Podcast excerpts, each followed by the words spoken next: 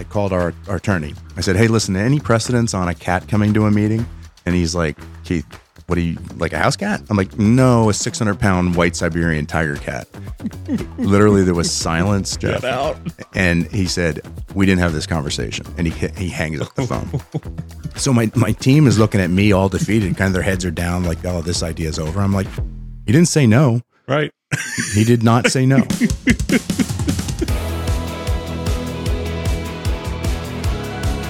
Welcome, everyone, to episode two of Interesting Humans. I'm Jeff Hopeck, your show host today. I've been fortunate over the years to do some really cool stuff um, in my first 45 years. And along the way, I've met some really remarkable humans.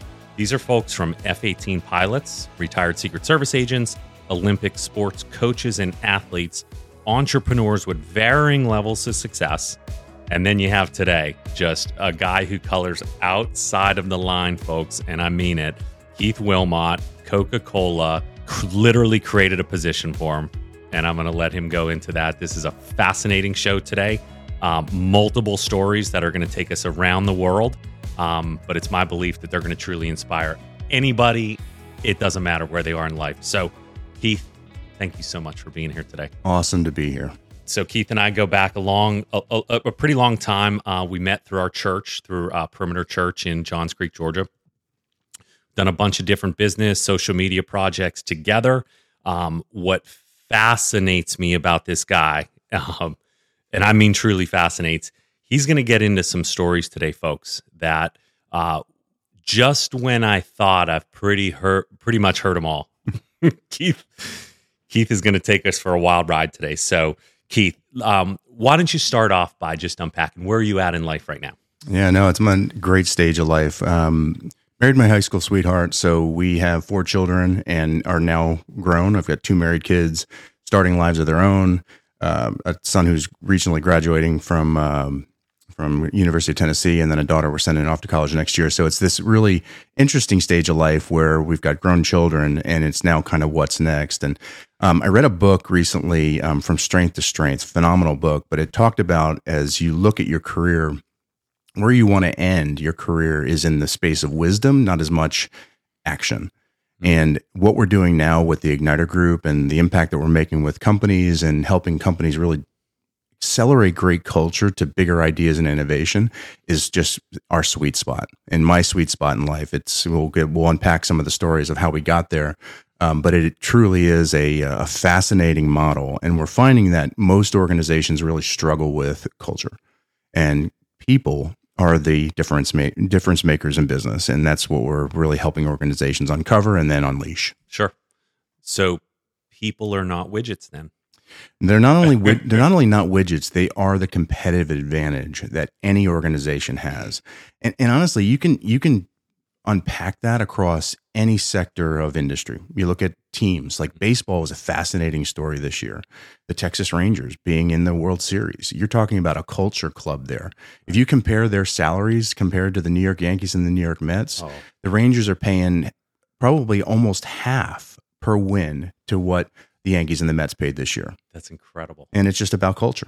Um, culture drives success and performance. And if you hire the right people and then you get them working effectively together in a powerful way, that's when magic happens. And we're right in that space today with the Igniter Group and, yeah. and the IP that we have and helping big organizations kind of un- uncover that and then unleash their people. Okay, awesome. I can't wait to get into some of that stuff. So, all right, we get where you are now. Let's w- go all the way back to early childhood. Who mm. are you? Who were you? Were you born? Get us up to maybe the college years. Yeah, I appreciate that. Um, well, interestingly, we have we have a uh, past that's kind of similar. We're you know from Pennsylvania, and we we kind of you know haunted some similar areas as as uh, as kids, and so we're from I'm from Pennsylvania. Um, grew up. I was an only child. Uh, went to a you know normal typical high school played baseball for uh, for my high school uh, went to temple university um, as as an undergrad um, as i said married my high school sweetheart so i've had her had jennifer in my life um, you know from the from the start. And um, honestly the, the first real cool job that i got was in uh, a, a, concept called trade marketing. It was with the ocean spray, ocean spray cranberry company Uh, I was young, out of college, and, and got this great job to go up to Massachusetts and help Ocean Spray figure out how to market to their uh, customers better and then had a boss who um, just got behind me and promoted me a lot faster than I probably should have, and um, just had a, a, blast of of different opportunities with with that company, and then moved on to Brach's Candies and Confections, and then on to Pfizer Consumer Healthcare, yeah. and then what got me here to Georgia is the Coca Cola Company. Right. Um, so I've had this privilege of being a part of some very recognizable brands across food and drug and and but ultimately you know brands that are meaningful for for consumers. Right. Something very interesting you said um do you talk about humility right? Mm so on one of our last couple episodes a, a gentleman that sold his company for a couple billion dollars used the same phrase you did and now it's got me really really interested. So you said i feel like i've been promoted a lot faster than i should have and he said that happened in a couple companies in a row mm. Explain that a little bit. Oh, absolutely. I can I can literally remember the moment that I was offered a uh, a regional sales manager role at Ocean Spray. I was 24 years old mm-hmm. and um, had no sales leadership or management experience. And um, my boss at the time, um, who was the national sales manager, literally said to me, "You shouldn't be getting this job, but John, but John Emerson, the VP, thinks so highly of you that he's forcing it." and it was you know a broker management organization across four different markets and hundreds of million dollars of revenue that I was responsible for and execution against. And I, I remember walking into the broker office, the lead broker office, uh, the first day, and the guy looked at me and he's like, "Dude, how old are you?" I'm 24, but I'm a very potent 24. uh, yeah, so I, I, think you know sometimes with careers, you just you have that mentor who sees something in you mm-hmm. that um, you maybe not even be able to express yourself. Right. And man, that's what we try to help companies do today with Igniter too. Is find those people in your organization that are just extra sparks. Yeah. And if you can promote them fast and faster than what you normally would see, right. Um, you get tremendous things out of them. We we have a mindset called um, infectious energy. It's one of our IP mindsets that we help organizations build inside their companies. Mm-hmm. And the story is a phenomenal story. Um, Bono, the U2 singer, when he would work with companies uh, with his Red initiative, uh, he'd go to the CEO and he'd ask one question who's your Elvis? And what he meant by wow. that was who's that person when they walk into a room, people just know they're there. And that's the type of people that he wanted to work with with his initiatives. And yeah. we have a concept called infectious energy, which is about inspiring people with passion um, to get more initiatives done inside of an organization. So we'll we'll help leaders really find that in, that their personal brand and their infectious energy, and then unleash that on their teams and their organizations. That's incredible. Okay, so you mentioned mentor in the in the first twenty five years of your life. Let's say, did does anybody stand out to you, mentor? Uh, yeah, no doubt. I mean, e- each company that I've had the privilege of working for, I've had specific people in in those organizations that saw something in me. Mm-hmm. Um, referenced a guy named John Emerson, um, and a, even more senior guy, Patrick McCarthy, who's now who's now passed on. But um, just great leaders that saw something in me as a young leader, okay. and really ex- accelerated that.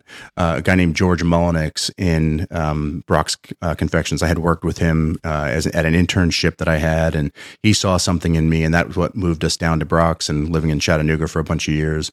Um, and then at Pfizer, Pfizer where is where I was introduced to the concept in this new role in an organization called innovation. Mm-hmm. I had a uh, the, we had hired a guy named Jeff Semenchuk, who was the VP of, of innovation for Pfizer, and uh, we built just built a relationship and you know i wound up working for his team. And that's ultimately what got me down to coca-cola as the vp of innovation for the company. Gotcha. That experience with jeff. And jeff just again i think if you look back in your life i don't it doesn't matter if whether you're in an organization whether you're in sports whether you know whether you're just in terms of relationships you, you find those people that mm-hmm. just see something different in you. Sure. And, you know, are are when you look back on your story, they're they're integral parts of where you are today. Right we're going to get into that Coke story, which is just so fascinating, and any other stuff that you know your travel. Mm-hmm. I want to I want to stay back just in that first that first couple decades, the first two decades. Um, so we have a good understanding now about business, mm-hmm. school, etc. tell me about Keith. I'm always Mm. fascinated to know what what were you like? What were you like as a child? What did you play with? What did you do? What Mm. were some early memories? Yeah. Yeah. So, I mean, I love the outdoors. Um, I've always been a big, huge outdoor fan, fishing, hunting, you know, water skiing, barefooting. You know, I grew up on a lake Wallenpaupack and Sure. spent a lot of time in and around water and in, and in the outdoors. So that, that's core to who I am. I find a lot of rest and, and energy recharge when I'm outdoors doing outdoor type things. Um, I was always, uh, I was, I was an only child. So I learned the um, ability to um, stay uh, engaged and focused without you know siblings um, Sure. so there's a i'm very comfortable being in an alone space Mhm. but i also find a lot of energy when i'm with with people so I would i'd probably teeter you know both you know on the right on the kind of the middle spot of being an extrovert and an introvert I, Ah. I can play in both spaces in fact if you if you give me any of the personality tests if you tell me you want me to be an extrovert i can be an extrovert if you tell me you I want to be an introvert so I That's incredible. yeah, I don't. I don't take a lot of stock in those tests because I think they, you know, I don't. I don't think they effectively define people in the right way. Um, always been hands on. I've Mhm. always been a very physical, kind of hands on type of learner and leader. I'm a. I'm more of a um, kinesthetic learner than I am an auditory or or um, you know reading things or sure. I, I like to kind of experience and and a lot of what we've designed for Igniter is to help leaders actually experience things, and I think that comes back from some of my childhood um, Mm. and just knowing how to learn. Um, I've had you know I have two parents that are both alive today that are huge fans and believers in me, and I think that's a that's a real uh, real powerful thing, you know, because not every child has that. Sure. Um, they had parents that basically said you could be whatever you want to be and do whatever you want to do, and we'll 100% support you. And uh, that's been a big driver of my success. Is is, uh, is certainly their belief in me and the the standard that they set for success. Yeah. Okay. And then where and how did you meet your your your bride, Jennifer? Yeah, so it, uh, it, it, there's a lot of stories that go with that. Um, you know, we, it was an eighth grade dance that that that I actually asked her to dance, and we danced Aw. the entire eighth grade. Uh, you know, whatever dance that we were at, and then the, that next Monday, I asked her out, and she said no.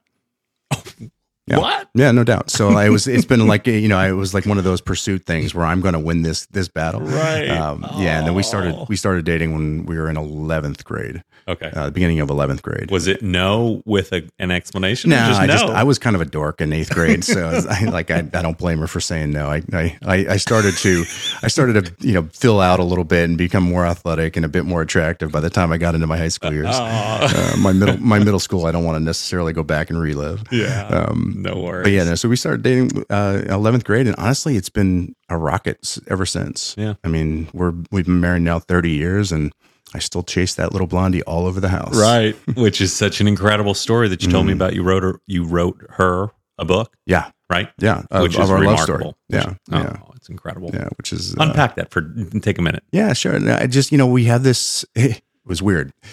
I was on a flight back from London recently and I- I'd never seen the notebook. I know it sounds crazy, but I'd never watched the notebook. So I'm like, all right, it's on the flight. I'm going to watch this thing. So I watched it and it was a great movie and, you know, certainly kind of a tearjerker. But um, what it just sparked in me was like, man, I, I got a love story that rivals that. And you know, I kind of just stole the idea. I'm like, man, I, like let me just sit down and just capture 30 year, well, 37 years of life with this woman who Sure. Been, you know, a part of who I am, and she's defined me. And I, I think most most leaders, um, and I know this is might this may sound a little controversial, and everybody not may not agree with me with this, but most leaders, especially male leaders, um, when they have incredible brides, um, it just makes things so much easier for them to be incredible leaders. Mm-hmm. Um, I, I've I've far too often in, in my in my career worked with people that that have marital strife, and it bleeds into their work. Yeah. No matter what you're doing, whether you're you know whether you're you know a golfer, a baseball player, and I think as in there's so many stories that they'll go with that. You find yourself a partner in life that that um, can go the distance.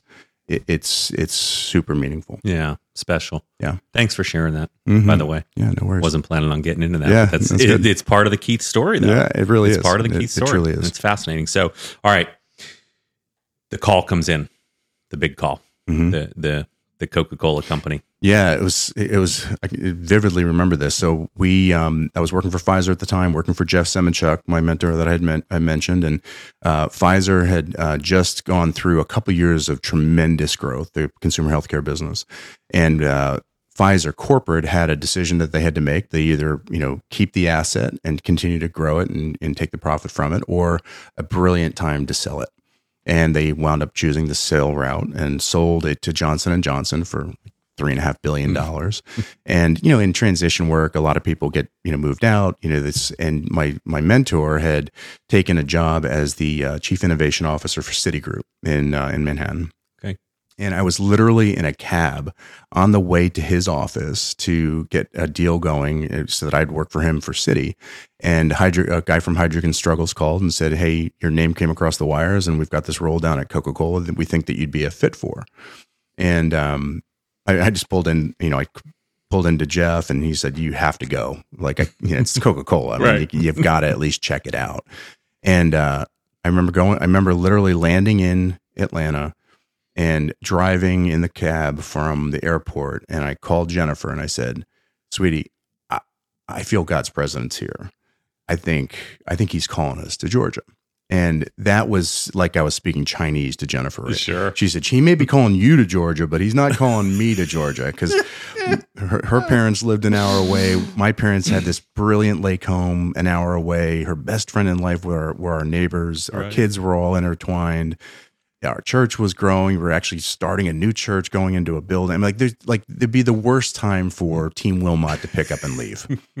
Sure. And uh, so I go through the interview at Coke, and honestly, the job was above me. It, I, like, I just there was no reason why, based on my experience and background, they would put me in this role. And so I flew back, kind of thinking, "Yeah, that was fun, great, got to see the inside of Coca Cola." But there's no way I'm going to get this job offer. Right. Literally the next day, the the uh, headhunter called from Hy- from Heidrick and Struggle and said they love you. They're going to make you an offer tomorrow oh my goodness. and it was a great offer and you know it just it was something that we really felt like god's hand in Sure. and uh and jennifer you know submitted to my leadership and she's like you know as much as is it's crazy to think that we would move our family to a place that we have no friends no family no network no nothing and we had we had four young kids at the time Wow. and uh she uh she did and man have we been blessed so richly Right. with that bravery of moving down here What year? What that year was 2006. Yeah, Okay, so- 2006. 2006. You accept the position of what with Coca Cola? it was VP of Ideas. okay. Which is you know a crazy crazy role. Um, it- it- they actually Coke, Coke had this uh, new technology that was called IdeaNet, and what IdeaNet was meant to do was take 850,000 system employees and hmm. almost become like the new technology of IdeaBox. So you could put an idea into this IdeaNet system and it somehow would be routed back to a team of people who could then execute ideas across the organization. And when you think about big assets like the Olympics and FIFA World Cup sponsorships, we could do mass ideation across a lot of people very quickly to get to bigger, better ideas for the company Okay. what we learned really quickly in my like first two or three weeks there was that it wasn't about the quality of ideas. It's not about systems and processes it's about people hmm it was about the culture that was getting in the way of creativity of further creativity and really big thinking innovation that was going to drive kind of the next you know generation of growth and generation of drinkers for the coca-cola company Right. um, they used a process called stage gates. It's just a it's a tech it's a technological technological and systemized process to manage innovation pipeline in an organization. And you know the pipeline was filled with packaging changes and product. You know, let's put cherry in it, let's put lemon in it, let's put lime in it, and literally ran, ran out of fruits.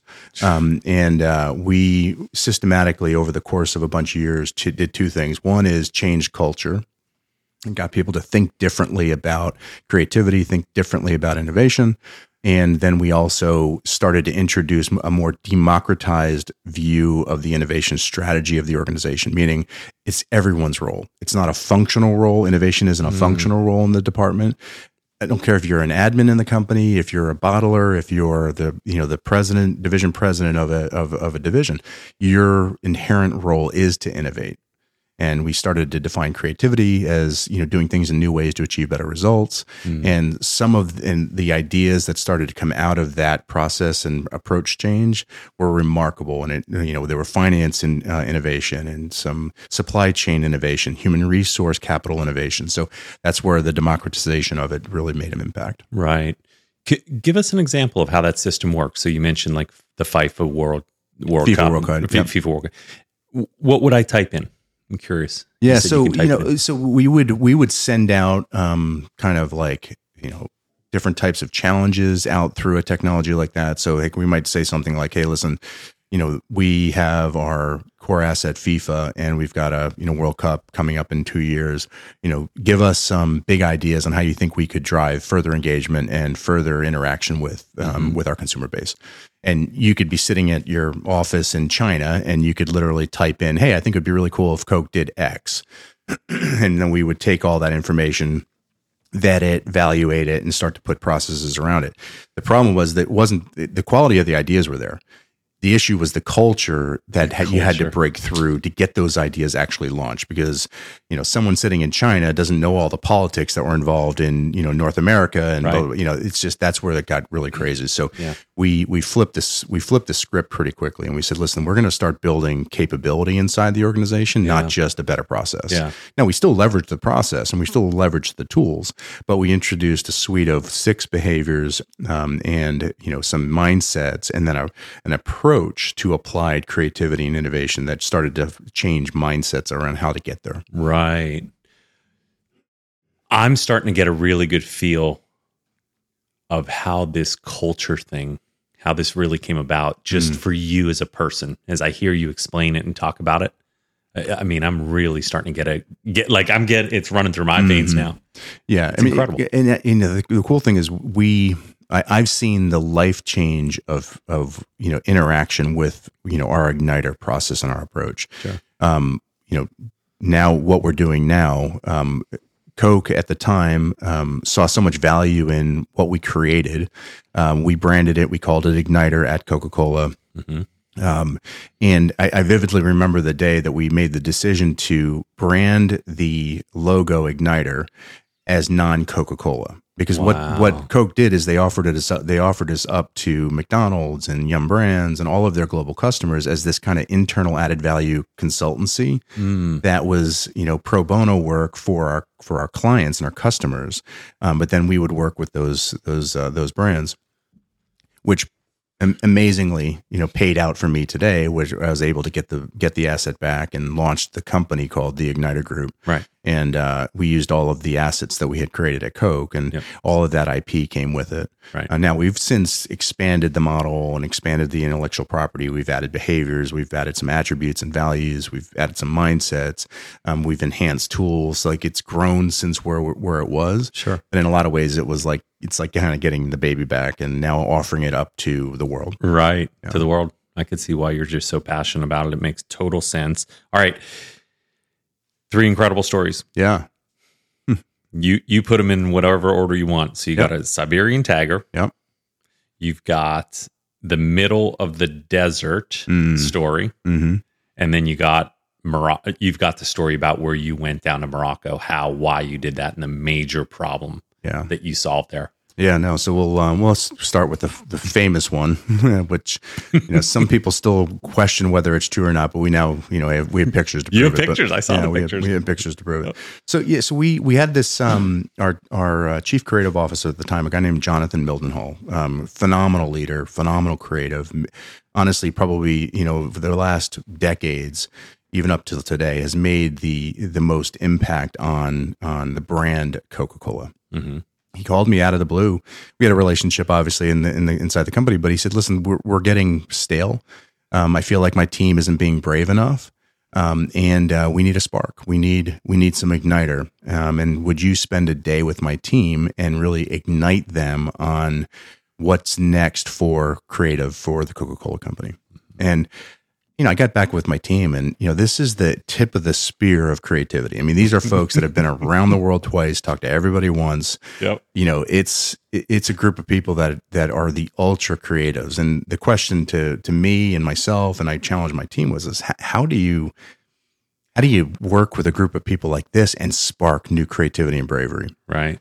And we uh, we connected to a story that we just love about a guy named Joe Rohde, who um, is the chief Imagineer for Disney, and he uh, ultimately launched the Animal Kingdom Lodge.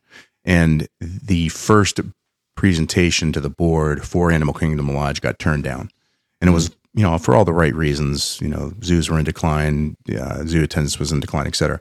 Um, but Joe was so passionate about this idea that he got a second opportunity to present in front of the board, and at the board meeting, you know, he brings this you know white Siberian tiger to the board meeting, and uh, the deal was signed off that day. And, Wow. You know, some would say, "Oh, people are afraid of being eaten." Right. But what Joe did is he he sparked bravery. He connected to realness and and you know showed that board of directors what it was like to be that close to an animal like that. And, Right. and Animal Kingdom Lodge is now the most successful, most highest revenue profit producer for the Disney organization since you know since the launch of Disney.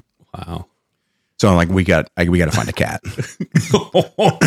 So amazingly, uh, I've, we we work with these great insight. We call them insight provocators, and what they do is they find us crazy things, find us crazy people. They help us design experiences for leaders that are just different and allow them to really kind of connect to their inner inner source of whatever whatever behavior that we're trying to build in inside that team.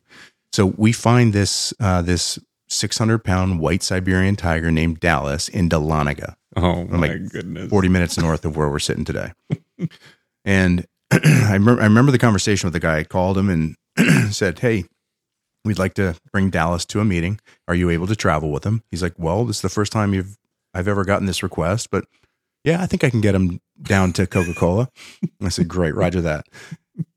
Hung up the phone, and then the next call, and my team is sitting around. We're on a squawk box in my office. My team is. I called our, our attorney that I work with, and uh, of his name I'll leave out. But uh, I said, "Hey, listen, any precedence on a cat coming to a meeting?" And he's like, "Keith, what do you like a house cat?" I'm like, "No, a 600 pound white Siberian tiger cat." Literally, there was silence, Jeff, Get out. and he said, "We didn't have this conversation," and he he hangs up the phone. so my my team is looking at me all defeated, kind of their heads are down, like, "Oh, this idea is over." I'm like, "He didn't say no." Right. he did not say no. So yeah, we um my my team was was pretty adamant about not doing this and I just said no, we're doing this and we were able to get Dallas down to the world of Coke. And the interesting thing was the, the the obviously the reveal and the impact that the Tiger made with that team was was astronomical, and it um, it gave them the you know the permission for bravery, and wound up they wound up doing some amazing amazing campaign work following that meeting. Now, that meeting itself wasn't the you know only driver of of that success but it was a big point in that movement towards open happiness campaign and all the great campaigns and and they they won a lot of awards out of the the work that they did post that tiger meeting Right. because it just it gave them that kind of internal belief in themselves when they were that close to that animal Yeah. but Jeff, getting that animal into the world of Coke was hysterical. The guy shows up in a truck, and he's and he's uh, uh, attached to the truck is a um, is a cage that he's just basically in a trailer, and the cage is empty, and it's a it's a pickup truck with a cab, you know, like a cab pickup truck. Yeah. Yeah. And I said, "Well, where's Dallas?" He goes, "Oh, he's in the cab. Can you help me get him out of the cab and into the cage?" I'm like, "Excuse me." What? He goes, "Yeah, yeah. We overfed him. He should be okay." Oh my goodness. So he he he opens up the back of this cab, and there's like this cat. I mean, you know, it's just you can feel its presence. You can you can smell its breath. I mean, Right. it's like it takes over the. It's the true Elvis there. I mean, it's like it's insane. So and it's literally hooked on both ends of the of the cab. He unhooks on one, and I grab the other. We walk this cat down onto the street, and now we've created a like a mayhem. Like Right. cars are stopping, people are getting out taking pictures. I mean, it's it's nuts. We walk this cat up into its cage, lock the cage, put the put the cover over the cage, and you know we he it's on a roller, and he rolls this Right. cat right into World of Coke, and you know the the reveal was was pretty spectacular. You know, we I tell this story, and Yeah. I, I walk the team out, and they unveil the cat, and and uh, Unbelievable. yeah, it was pretty it was pretty spectacular. Do you have a picture you can share with us? We'll I do. Yeah, hundred percent. We'll Yeah, it no, we the- have we have a great great shot to prove that we actually did it. It's unbelievable. We, yeah, and, and and you know it's and and now how we use that story, Jeff, is it's not about bringing a live cat. I w- I wouldn't suggest anyone go out and try to find Right. a live cat and bring it to a meeting. I think when I look back on it, it was kind of a little bit risky on our part. If that Sure. cat obviously would have gotten out, I'd probably be you'd be doing this from a different location. Let's just say that. um, but what it is, what it is about is what is your tiger moment. Right. You know, so every time that you have something big that you're trying to accomplish, a major presentation, um, you you, you want to look for those tiger moments that are um, just set apart the the impact of what you're trying to what you're trying to get across. Right. Um, so oftentimes with our leaders, we'll ask the question, "What is your tiger moment?" What is your tiger moment? All right. I'm going to ask the question because I know the audience is going to want to know how much does it cost to get a tiger brought into your boardroom? crazy! It was twenty five hundred dollars. Really? Yeah, yeah. I mean that That's was inexpensive, I think. yeah, it was super that. inexpensive, especially for you know for, for the budgets that we were working Yeah. with to try to drive innovation and creativity to the company. When Incredible. And when he said, "Oh yeah, it was twenty five hundred dollars to you know transport him down there," and, Right. you know, I'm like, "Yeah, Roger that, done." Right. Yeah. Yeah, the what only a story. yeah the only the only risk was if that did get out, we would have yeah we would have had a real serious problem on our hands. I love it.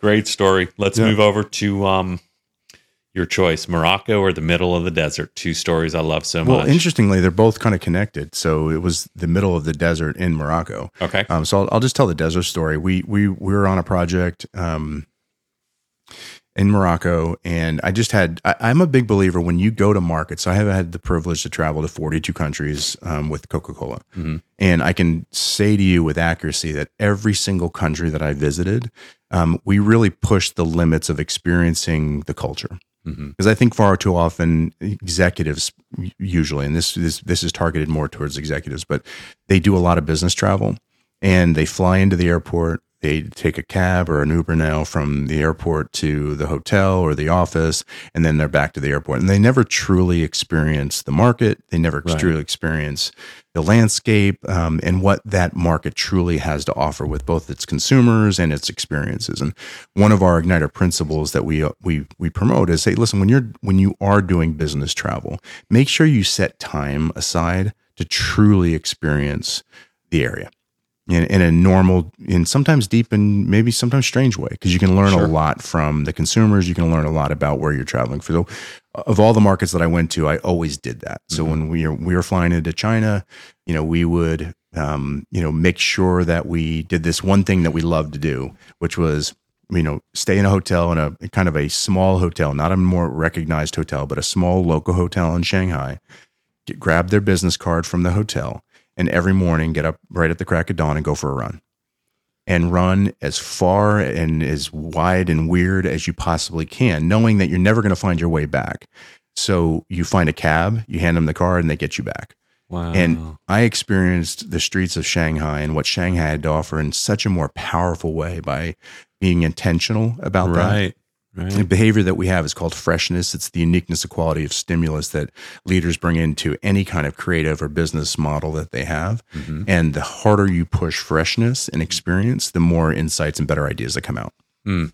So that's a big part of it. So in Morocco, um, we had a weekend that I had to really invest into Morocco. So we were based in Casablanca, so took a train to Marrakesh. So I was on, I was on the Marrakesh Express. Uh, Right. So for, for the CSN guys that uh, that are out there, um, and uh, took a uh, took a jeep from um, Marrakesh. Well, Marrakesh itself was incredible. The, the Grand Bazaar there is just like nuts, um, monkeys and just like just craziness. Right. Um, so hi- highly recommend anyone who has the opportunity to go there. They should. It's it's just a phenomenal place.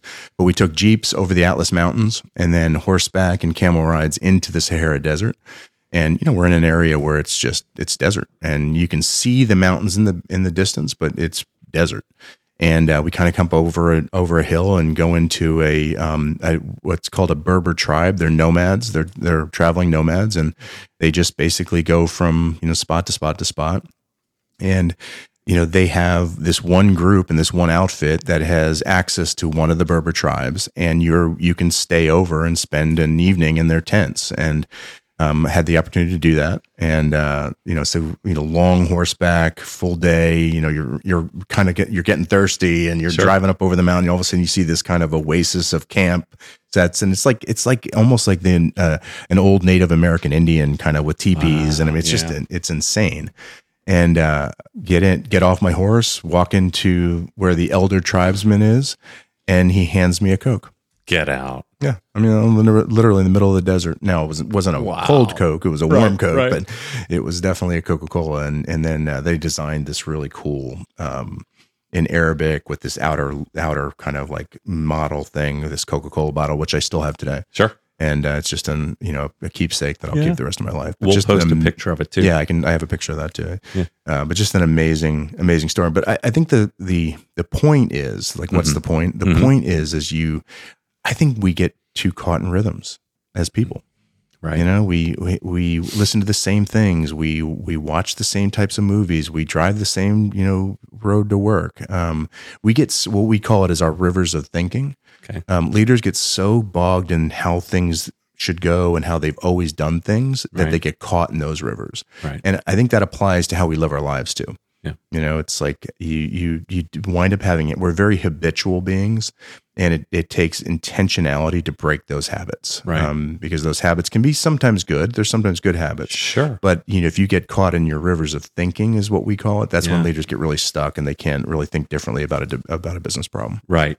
Now there was another city that you solved a major problem for. hmm And as it relates to business, I mean, this is definitely in the top couple of, of stories Yeah. I've ever heard. Yeah, it was actually it was it wasn't that specific project that we were in Morocco, but it was funny enough. It was actually Morocco itself. It was in Casablanca. Okay. We had a um, the division president at the time had called us and and had an issue with Coca Cola Red. It was in decline, and you know specifically around the low income Moroccan families. And we show up on scene in classic Igniter fashion. The, one of the first questions that we always ask leaders is, "When is the last time you were that close to that consumer that you're trying to figure out how to get to drink more, or whatever you're trying to do in terms of whether you're a service provider or a brand or whatever? When's the last time you actually spent time, real time, with consumers?" Mhm. And of course, the answer was no. You you you low income Moroccan families, you're, you're not going to have a lot of interaction as as senior leaders of a Coca Cola company. Sure. Um, they live in different neighborhoods. It's like you know, it's it's complete disconnect. And I was like, well, how are how are we going to actually develop strategies when you really don't even know the consumer? Right. So he said, well, we're going to change that. So um, over the night, I said, call your spouses, call your mates, whatever. The next three nights, we're living in homes of low income Moroccan families. So we worked with a local agency in, in Morocco, in uh, Casablanca, Morocco, Mhm. and found families willing to house Coca Cola executives for, for consecutive nights. Wow. And it was all low income. So I, I literally slept on a mat for three nights in Casablanca. But here's the power of the insight. You know, so we had a couple of orthodoxies. One was Coca Cola was within arm's reach of everyone.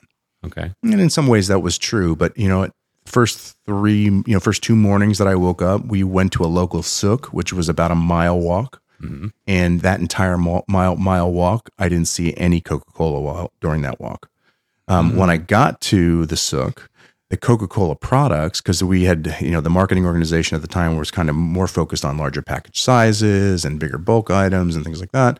Um, because of the, the, you know, the cost per liter was cheaper. So we thought that that would be a good strategy for low income. Mm. But what we didn't realize is the heaviness of the product. You're not going to have a low income Moroccan family who's shopping for the day's needs in a local souk carry that product a mile back to their homes. And oh, by the way, their home is like a box. So there's no room for storage and they have a hmm. small little tiny refrigerator that keeps just basic essentials Yeah. cold. So it, it was a complete mindset shift. And when when the team got back from that experience, they were just transformed because they they're like we had we had so many different orthodoxies going on and we just didn't realize until we actually experienced Right. low income Moroccan consumers that's when the big insights happen and man we find that with everything you know companies today are are really set on building this idea of growth mindset Like, Right. we want leaders with growth mindset well growth mindset is almost near impossible to train you have to Mm. experience it. You have Mm. to put leaders through an experience that they can see the power of growth mindset versus Mm-hmm. a fixed mindset. Right. It's you can't just like send out materials and say, "Hey, read this," and now you're going to become a growth minded leader. Now, Right. it's all about experience, Mm-hmm. and you know everything that we do with Igniter and helping organizations build great culture is about putting their their leaders and their teams through different experiences that get to better culture, better creativity, bigger ideas. Right.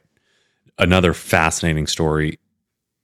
It was a call center. I won't mention the, the company name. It was a call center that was Mhm. given out um, if you came and worked Yeah. there for a couple of months. Take us through that. Yeah. story. So yeah, one of our major clients had an issue with um, a really important role in their organization. It was you know kind of a call center type of type of function, and the problem was they were losing a lot of them. The turnover was pretty high, and um, you know again it was it was fascinating. It's kind of like where well, when's the last time you actually put on a headphone and made some calls and Right. you know put your as an executive put yourself in their in their shoes, and Mhm. by putting the team through those experiences, we uncovered some things that were pretty profound. and putting the team and working them together through those, those experiences and looking at insight differently, some big ideas naturally came out of that. Right. Yeah. W- was it? Were they? Was it more them doing something they weren't supposed to do, or was it they weren't trained properly, or how did it pan out? Yes, the training wasn't the issue. The, the training was actually a really powerful thing. They they they had some issues in terms of how they were compensating training, which I won't go into, but that was a Ah, that was a it. big insight that um, that you know by putting them through a process that uncovers insight and then turns those insights into platform ideas and then those platform ideas into actual you know launchable ideas that process opened up a lot of insight but the biggest insight was putting headphones on and Yeah. actually working as a call center person for you know a day right. and watching what they go through Right. and some of the issues they had with technology and platforms and you know there was some just fascinating things that came out of that and it always surprises me like you know you, you work for a company and you work for a brand and you don't really experience how the consumer experiences. So like if you know if you're an executive at like Domino's Pizza I guarantee if I went to the, the the offices of Domino's and the executives how many of those executives never go into stores regularly? Incredible. like how you can't you you have to you have to experience your consumer in a powerful way. Um and we and we're oh, we're we're always about pushing the limits so like re- recently when you you had called me you had a really cool offer to go to the white house and, Right. and i turned you down partly because i was in utah at the time with Right. a um a com- two companies and we built their uh, their their brief that they had given us was hey we've got this this customer this trade partner we really want to build a stronger collaborative team culture together. Mhm. but we also want to get to some big platform ideas on how to innovate and really transformationally innovate. Now I'll, I'll leave the names of the companies out. And we um, designed this experience in the in park city utah in the mountains of utah around horses because there's a lot of there's a lot of interesting connection between how horses work with each other, work with their work, with their rider, and how they signal and communicate. Mm-hmm. And we we put them on horseback and went into the Utah mountains with these executives, Wow. and most of them either had never ridden a horse, but or you know were just like in an arena doing kind of nose to ass ride, Right. and here we are, you know, saddling up and going into the Utah mountains. We got within, you know, 50 yards of a, a bugling elk. I mean, it, it was just super powerful. But we we then translated the the experience into these behaviors that we have to accelerate great culture and bigger ideas. And man, transformational impact on their relationship together, but also what they created out of that was just profound. And it's a Wow. it's a it's a really it's a really cool story. And I'm I'm so excited about where those ideas are going to take um, those two companies, and it's Right. it's pretty powerful. I can't wait to hear about the check-in. Yeah. When you have the what is it in three months? Yeah, months, we usually do a months? we'll do a three, six, nine month check in with them, and and Oh, uh, cool. yeah, and and I I think the the other thing too is so often we get feedback that you know certainly the the IP that we have with behaviors and attributes and things like that in our process certainly can get teams to better culture and bigger ideas, no doubt. Mhm. It changes who you are as a person too. Um, I, I vividly remember being in at Coke and having a very senior leader come to me and say, "Hey, Keith, you know this session you put us through that we we had talked about greenhousing. How do you nurture new ideas in an organization? As a leader, how do you get to the point where you can say no to something and have the, your team be as excited as if you said yes? Mm. And that's really good greenhousing." he said, "Yeah, you're going to transformationally impact the culture here, but I want to share you share a personal story with you." He said, I have a 15 year old daughter and I'm not a greenhousing dad. It's Mhm. pretty much no. Mhm. And my relationship with her sucked. Yeah. So I left your session and said, yeah, I get, I get it from a leadership perspective. I'm going to apply this to my relationships and my, specifically my relationship with my daughter. And I started to greenhouse her more.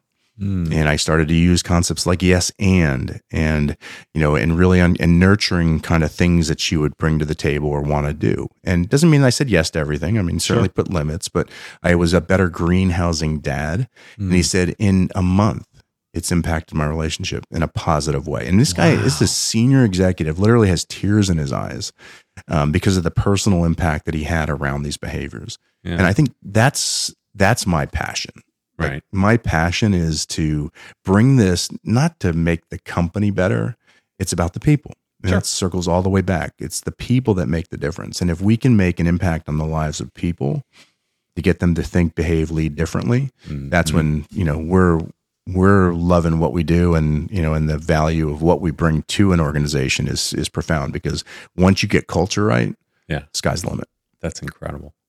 Walk us through a time where it didn't work out great, Mm. or there was a failure or a miscue. yeah Um, well, yeah, one one was one specifically in South Africa. We were we were with a team, and um, you know, we're rolling out our culture transformation work. At, at specifically, it was when I was at, when when I was at Coke, and uh, you know, we kicked off the team, and you know, the morning session started, and you could just tell the vibe was off. Like, you know, like they weren't really engaged. Um, you know, the the normal kind of interaction that we get with team members just wasn't happening, and it got to the point where you know we were on a break and i said to my team i said i, I need to call a timeout. I need to see what's going on because it's it's either us or something's going on that we're just not aware of. Yeah. so i literally got, got the session back together and i said guys listen we're gonna we're not gonna move forward here. I need to know what's going on. Or is what we're bringing to the table not resonating? Is it just is it not impactful? Or are you too busy? Like what's going on? And they said no, it's pretty much the opposite. You, everything that you're saying, we love. Our boss is just an a hole, and mm, we're we feel like this is a waste of time because he is not going to. He's not going to act like this. He's Right. not going to be like this. So why are we spending these multiple days learning all these new concepts that we're going to get excited about? Yeah. and then ultimately shut down by him. wow. Wow. So we shifted gears pretty quickly and you know really kind of all right like what's working what's not? Let's let's let's get some really good feedback. And then i just called him that that evening and said hey listen dude we gotta have to we have to have dinner. There's a major issue. And sat down and gave him the feedback. Hmm amazingly you know he was not overtly open to the feedback but what he did communicate which is something really interesting is he never got the feedback. And what we're finding jeff in a lot of organizations is a lot of organizations and teams really struggle with providing constructive feedback Mm. they don't know how to i mean most people are really comfortable giving positive feedback Yeah. but when they have to when they have to address something constructively Right. they either don't and then what happens is people that's where baggage starts to build Yeah. and you know you you said something to me six months ago and blah blah blah and well you, you never said anything to me about it so how am i supposed to know that Right. that i heard so Right. part of our process with igniter is we we've got some tools to help teams build better feedback loops and mechanisms in place we call it gift good intention feedback technique Mm. And it really teaches executives and leaders how to properly give constructive feedback that's good intentioned Mm. because when you have a team that is really comfortable with giving each other constructive feedback on a regular basis Yeah. man does it impact culture positively and you know that was a big learning for us is when you don't have that feedback loop you know these concepts are great but if they're not supported by senior leadership Yeah. that's when that's when it fails and we hit that a bunch of different times um, you know norwegian cruise lines is a great example our current client we we started in, in in their finance organization and did some great work with their finance teams and coming out of that was like hey our leadership really needs to go through this Right. and you know we've now since been working with the leadership team and they've bought into the behaviors and the value anchors and it's it's a, a truly tr- it's going to be some transformational work for them right. but it it, it often has to start start from the top Yeah. if you don't have a senior leader or a senior leadership group in the organization that believe in the power of culture, believe in, you know, people as the competitive advantage, it's hard to break that because people will emulate, you know, their leaders. Sure. And, you know, if you've got a leader who's an a-hole, you know, you're likely going to get a team of people who act like that. That's it. Yeah. Do you- so for you, was there a pivotal point in your life that you would credit why your brain works the way it works, or do you do you, do you just feel you were sort of born like that? Mm. I think some of it is some of it is inherent. You know, like some some leaders inherently can think outside the box more quickly than others can. Mm-hmm. I do I do believe with passion that it is a buildable skill. Mm. So if you take these, you know, eight behaviors that we have Okay. and you truly start to apply them with intention, Yeah. Um, you will see a remarkable difference in how you look at the world, how you look at creativity, how you look at your business challenges, and it'll force you to think differently and use lateral thinking tools to get to you know to better insights. Um, Edward de Bono is a is a big believer in this. He's a he's an author on creativity, um, and he he talks about rivers of thinking. We had mentioned that you know previously in, in a couple minutes ago, and executives through experience form deep rivers. And those rivers can be very helpful with things, but they can be very hurtful when you're trying to do new things or more powerful things that are different. Okay. So, you know, you have to what we call river jump, use lateral thinking techniques to get you to think differently about a business challenge. So, Okay. um, recently we were um, hired by a company to help them with. Um, they they had a uh, it's Gildan uh, Gildan brand. It's Okay. a phenomenal shirt company, and Sure. they had these incredible ESG stories that they're, they're doing around the world.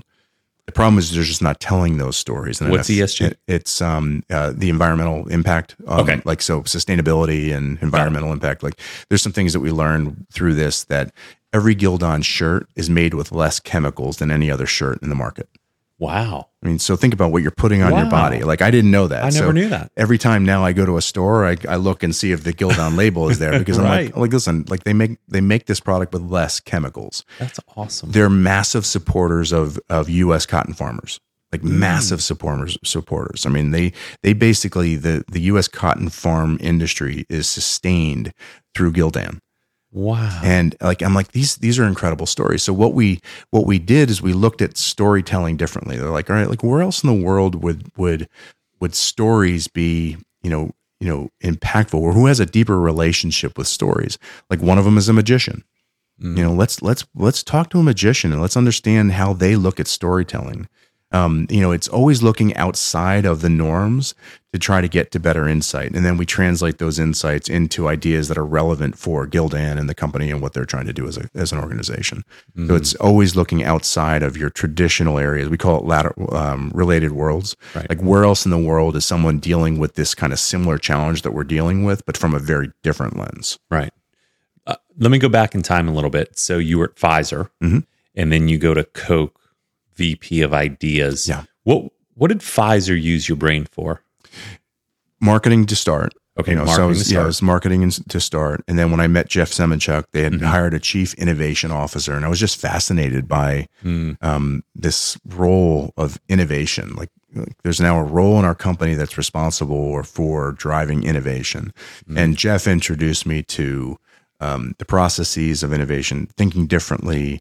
Certainly, we started to introduce there some of those behavioral elements of human behavior and how when the, you get the human behavior right, it can actually lead to better insights, more creativity. Yeah. Um, how you define creativity, it's not just artistic; it's looking at things in different ways to achieve better results. So he kind of was the formation of that of who I am today in terms of going from a marketer who was, you know, an operator, but a, but on the creative side of of marketing, um, to more of an innovator, which is really looking at businesses differently and looking at the models differently so that they get the better results. Right. Did he? uh, What did he see in you? I'm just curious. What Mm. did he see in you when Coke said, "Hey, VP of Ideas"? Mhm. Is it him that saw the the, the innovation in you? Well, no, Jeff was at Pfizer. Jeff Jeff and Jeff was at Pfizer. But he so- suggested you went to Coke. No, you know, and I- it's an it's an interesting question. I, I don't know how Heidrick & Struggles got my name. Yeah. No idea. Okay. That, that's what I'm trying to Yeah. hone in on. Like, and you know. Heidrick & Struggles is a executive search firm, Mhm. and they are you know they're built to find people. You know, they Yeah. they find interesting people, just like you're you're you're now doing a podcast on interesting people. Their their organization, the the Spencer Stuarts, the Heidrick & Struggles, Mm-hmm. they they are basically executive search firm talent. You know, Yeah. they find talent, and somehow they got a hold of me. I don't know. I don't think Jeff gave them my name. He Yeah. may have. I mean, I, I never really asked him Because he didn't want you, he wouldn't have wanted you to leave. he he was encouraging me to obviously highly consider the role because it's Coke. Got it. He, and he cared more about me than he did about himself. You know, and and that was oh, just the type awesome. of leader that he was. And Yeah. I think that's one of the commonalities of every mentor that I've ever had, and I hope to be in others. That you care about the person about them more than you care about yourself. And if you if you mentor like that, hmm you've got a great relationship. That's awesome. Books. Favorite, recent. Did you read anything recently that's awesome? Do you have a Yeah. favorite? Yeah, no, I I mean I'm I'm a voracious reader. Um, you know, I mentioned the book from strength to strength. hmm Like I'm 53 years old, so like that book just spoke to me because I was, you know, launching Igniter and launching the Igniter group and you know, anytime you do something more entrepreneurial, you question is it the right time? Is it the right, you know, Sure. and just that book really affirmed you know my passion and and desire to now try to in some ways give back all of the experiences that I've had the the you know the privilege of being and, and Right. doing and a big part of what Igniter is is just Keith kind of like all the stories and all the craziness and all the things that we've did now reapplying it and helping organizations get to that that get to that as well. Another book um, I I you know read is um, I don't know. I like it's it's interesting. I I, I I'm a, you you asked me the question and all of a sudden now everything goes blank. Um, yeah, I'm listen. I'm a big I'm a big believer in reading the Bible. I I I, I take a lot of most every every morning. I have a very disciplined morning routine, and it starts with Scripture. Yeah. You know, it starts with some level of truth. So that's a book that I you know that I'm you know constantly you know reading and learning, and Yeah. it's amazing how you know a verse that was you know relevant 15 years ago becomes newly relevant today. It's it's one of the only living, breathing, active books that um, that's truly alive, Yeah. and uh, it's a big part of you know my my reading portfolio. No better book Um, than it, Yeah, right? yeah, no doubt. We, we would argue, right? yeah, well, I think it's still the best selling, most selling book in in the world as well. So Right. yeah, I think it's uh, it's still relevant today, no doubt. It's awesome. All right. So the next 20 years for Keith, Mm. what does that look like?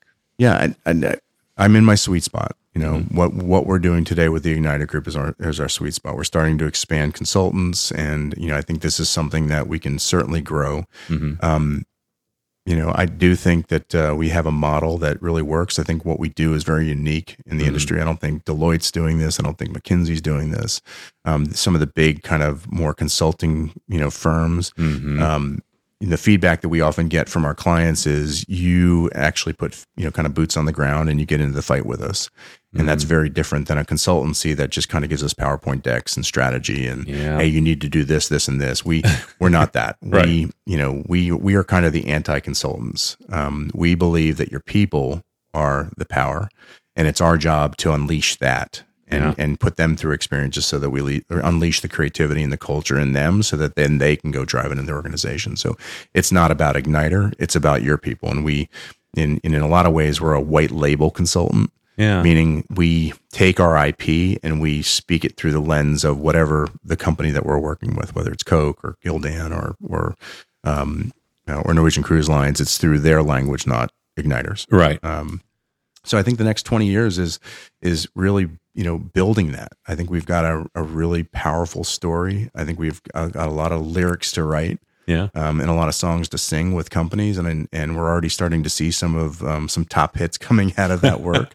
That's and awesome. um, you know we're really excited about it. And I just I, I love people, you Yeah. know, and I love working with people, and I Sure. love I love seeing people, you know, get to different levels of thinking that you know then get to better levels of greatness. Yeah. and uh, that's um, that's something that I will do as long as I can physically do it. Yeah. and listen, where it, where it ends, who knows? I mean, you know, we could we could just continue to grow this, and it continues, you know, continues on way past me. Sure. I do have a passion for this organization being more than just Keith.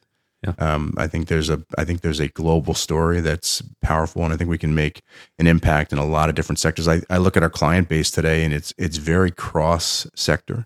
Mhm. We're working with food companies. We're working with entertainment. We're working with um, service providers. We're working with technology. We Work with banks. We like so it's it's very it's very um, ubiquitous in terms of our clients. Right. You know, there's not a specific area that we're focusing on, but it's again the commonality of all of those businesses is that it's they're companies that believe that people are the most important asset. Yeah. And our job is to try to help them unleash that asset in a more powerful way in the organization. That's incredible. All right. Let's end on this. So, um, 25 to 35, getting your career started, what would Keith advise to that age group? Yeah. Uh, you know, I, I think it's it's interesting. I there's a I saw a model once that looked at kind of like this passion, profession, and then you know opportunity kind of matrix, and you know the center sweet spot was where you where you should really focus your attention on. And I, I have some power and belief in that. I think it I think passion is a really important part of profession. Like if you know, I saw I saw a study recently. I think Deloitte may have done it. One of their one of their divisions that only thirteen percent of the U.S. workforce would consider themselves passionate about their role. Wow, and and that just like it breaks my heart. 13. Honestly, thirteen percent are are passionate about their jobs, and in reality, and knowing that passion, like I would take passion over intellect every Mhm, single mhm. day. I, Mm. I want to surround myself with people who are passionate about my brand, passionate Yeah. about our about what we do, passionate about the you know making a culture impact. Like if you if you have someone and if you have a leader that's truly passionate about what they want and what they're Mhm. doing, I think that um, you're going to see great results. So Yeah. you know, I I- I would you know advise any young leader to not just take a job. Find something, an industry, a role that they wake up on a Monday morning and it's always going to be work. You know, there's mm-hmm. aspects of my current situation that I'm like, yeah, you know, tra- the travel is not the best. You know, being Right. away from Jennifer and, and like it's there's aspects of any job that you have that are going to suck. sure. But if you're passionate about what you do, Yeah. it makes Monday mornings a lot easier. So I, I would definitely, you know, assess when you're about to say yes to a role. Is this mm-hmm. something that I could be really passionate about? Yeah. And if it's not, then find something else. It's awesome. Incredible. Great advice.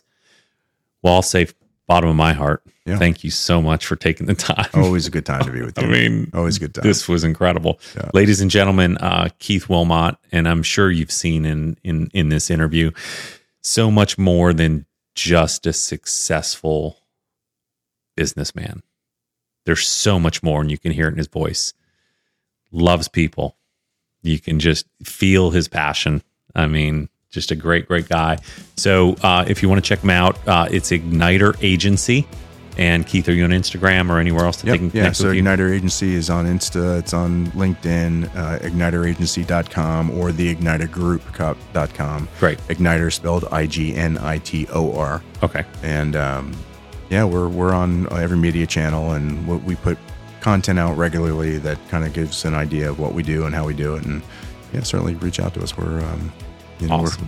we're, we're open for business. Awesome. Thanks a lot, Keith. All right, thank you. Appreciate it.